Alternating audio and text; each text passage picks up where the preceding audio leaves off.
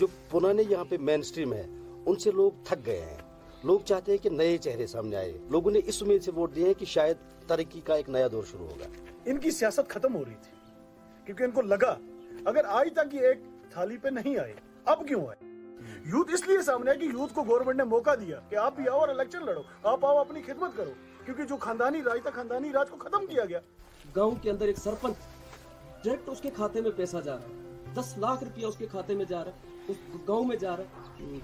Central government نے جو یہ انیشیٹو لیا، تو یہ عام جنتا کے لیے، عام لوگوں کے لیے، ہمارے فیوچر کے لیے۔